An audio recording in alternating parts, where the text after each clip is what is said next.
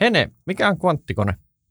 No, kvanttikone on kone, joka laskee operaatioita kvanttifysiikan mallien mukaisesti.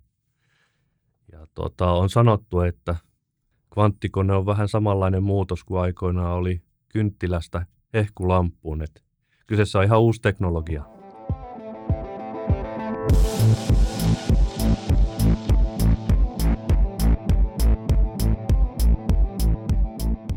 Tervetuloa OP Tekkipodin jaksoon, jossa nyt jutellaan kvanttitietokoneista ja siitä, että miten ne tulee vaikuttaa finanssialaan. Mun nimi on Kristian Luoma ja mulla on vieraana tästä meidän asiantuntija Henri B.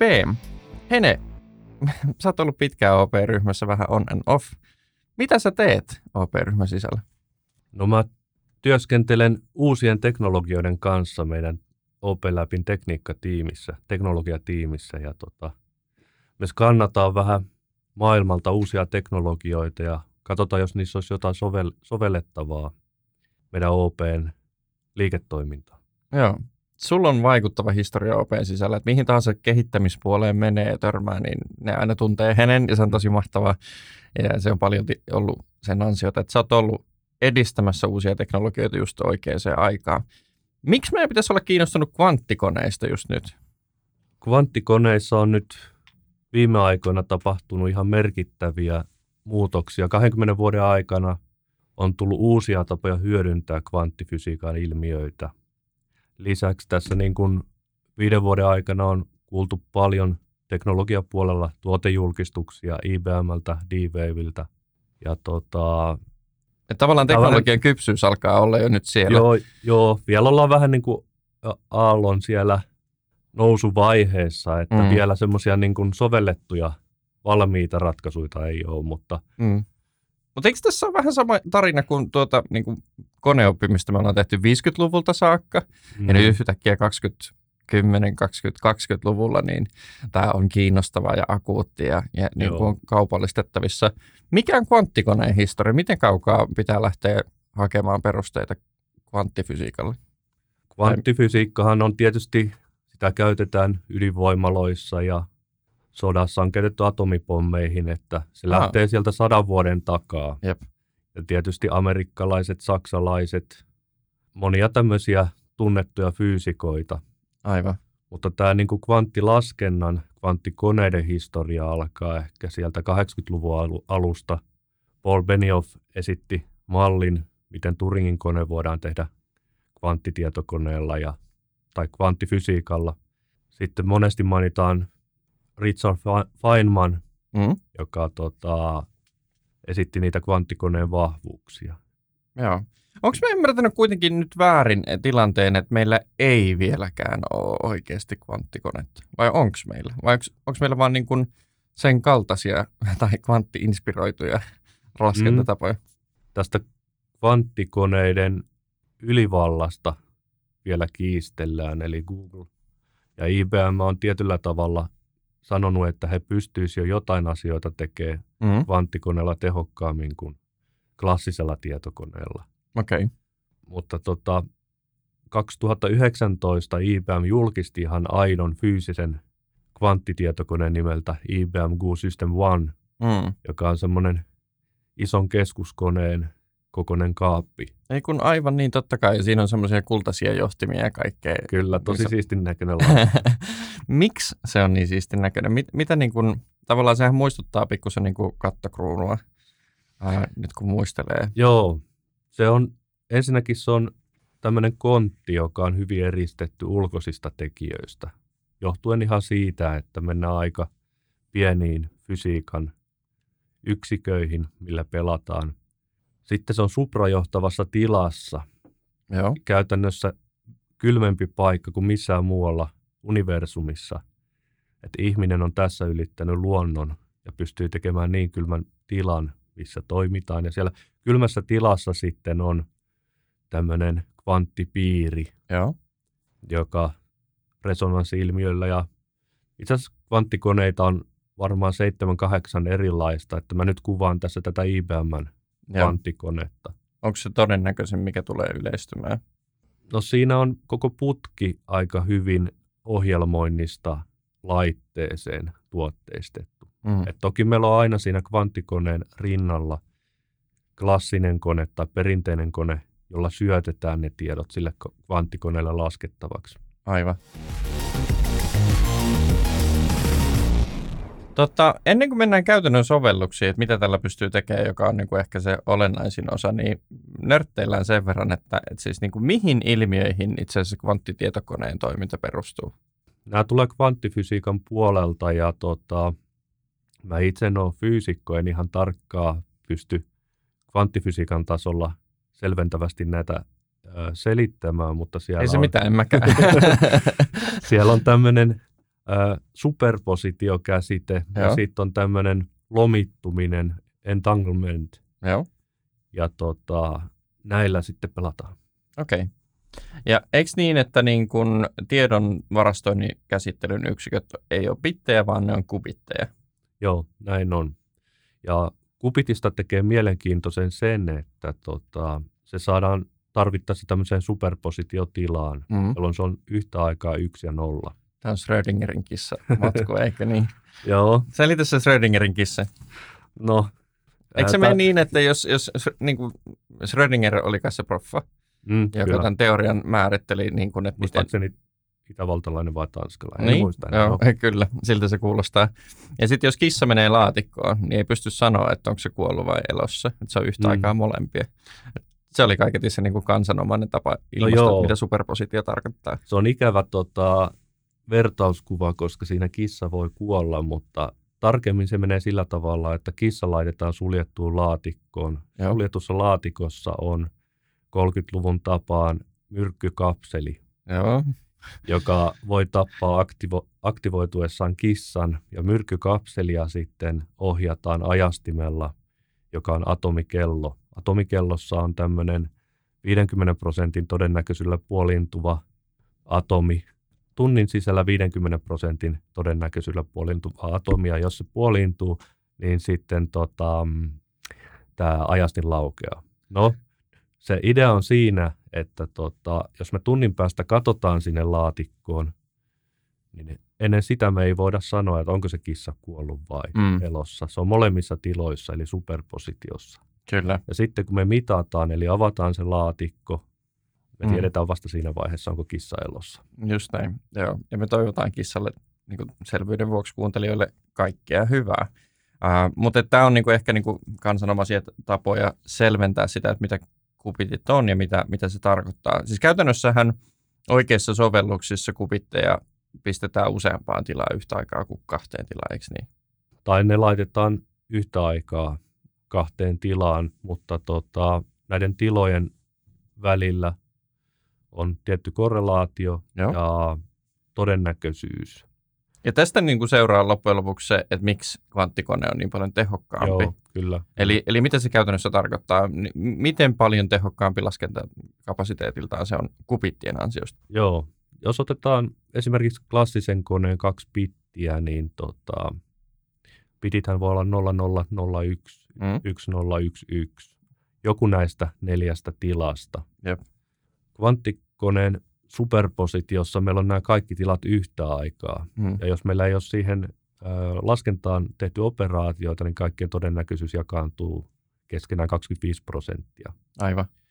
Eli se kvanttikoneen laskenta itse asiassa tarkoittaa näiden superpositiotilojen operointia Niin, ennen mittaamista. kyllä. Ja niitä kupitteja voidaan sitten lisätä kolme kupittia, 108 tilaa ja niin edelleen. Tämä kasvaa eksponentiaalisesti kahden potenssissa, Joo.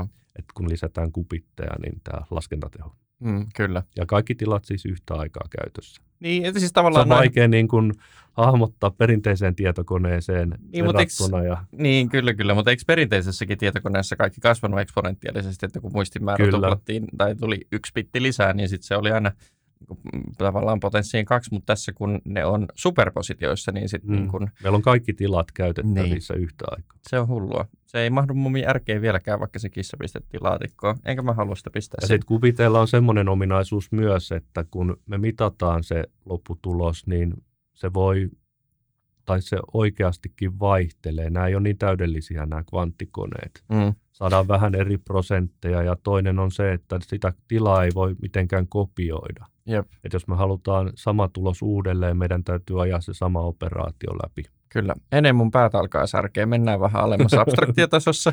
Ähm, oletetaan, että kaikki tämä teoria toimii, eli lomittuminen superpositio tuottaa massiivisesti tehokkaampaa laskentakapasiteettia. Pitit oli erilaisia ja me kehitettiin ohjelmistoteollisuudessa useita kerroksia, millä kehitettiin pittien siirtelyä ja käsittelyä ja sorttausta ja jne. Nyt kun kubitit on oikeasti ihan eli, eri eläimiä, edelleen osanottoni sille kissalle, niin miten niitä ohjelmoidaan? Eikö, eikö niin meidän pidä keksiä niin kuin ihan samat kerrokset, mitä tehtiin pittien assembly-ohjelmointiin niin uudelleen? Toki niin kuin voi olla niin, että joku hoitaa sen meidän puolesta, Mm. ja me ei tulla ikinä näkemään, että miten se tapahtuu niin kuin tavallaan suurena massana ohjelmoijia, koska tämä on vähän niin kuin lohkoketjut, että niin kuin ihan muutama vaan ymmärtää oikeasti, mitä ollaan tekemässä, mutta tässä ehkä niin kuin vielä harvempi. Itse asiassa itsellä on enemmänkin niin päin, ettei tarvii enää sitä kvanttifysiikkaa välttämättä ymmärtää niin tarkkaan. Että on enemmänkin panostanut tähän ohjelmointipuoleen. Se on hyvä, koska mä en pärjää muuta kuin PHPlle edelleen. Ja sitten olettaa vaan, että jotain siellä tapahtuu. Mm. Mutta Mut näitä, minkälaisia ohjelmointikieliä siellä on niin kuin low level, jos, jos joo, kvanttilaskenta suunnitellaan piireinä. Meillä on siellä piirissä näille kupiteille rekistereitä ja sitten on klassisia rekistereitä. Klassiset rekisterit on ehkä enemmänkin niitä input-outputteja sinne vanhaan klassiseen maailmaan, kun me tuodaan tietoa sisään. Joo. Tai Eli eri- adaptaatio muihin Joo, erityisesti kun mitataan se tulos ulos, niin otetaan klassiseen rekisteriin. Mm. Mutta tota, siellä on portteja. Periaatteessa kaikki boolean portit, XORit, ANDit, Mm. kaikki vastaava onnistuu myös kvanttifysi- tai kvanttitietokoneella. Joo. Lähinnä bittejä ei pysty kopioimaan. Se on ehkä ainoa ero.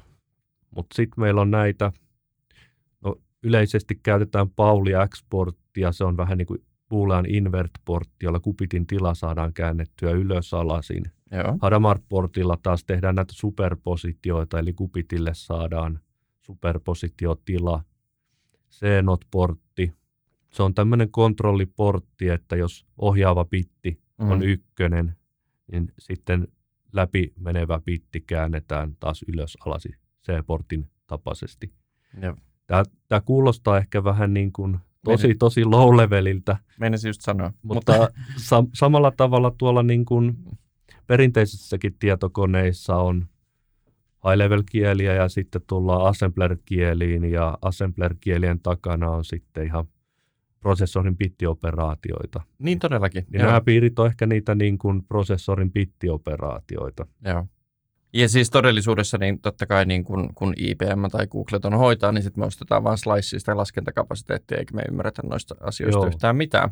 Ähm, miten kaukana me ollaan siitä, että kvanttikoneet tekee meille töitä?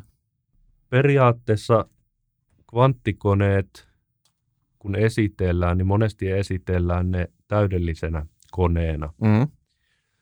jolloin saadaan näyttää se laskentateho vähän niin kuin reaalimaailmaa hienommalta. Aivan. Mutta kvanttikoneen kehitystä ohjaa error rate ja kubittien määrä.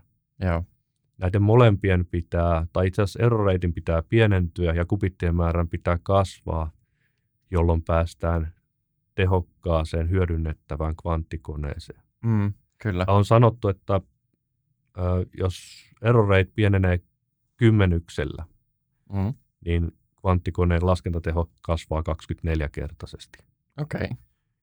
Ja nyt kun lasketaan aina uutisissa näitä kubittien määriä, niin monesti niissä lasketaan sitten tällaisia ihanteellisia kubitteja. Niin, että ilman virhe, virhettä.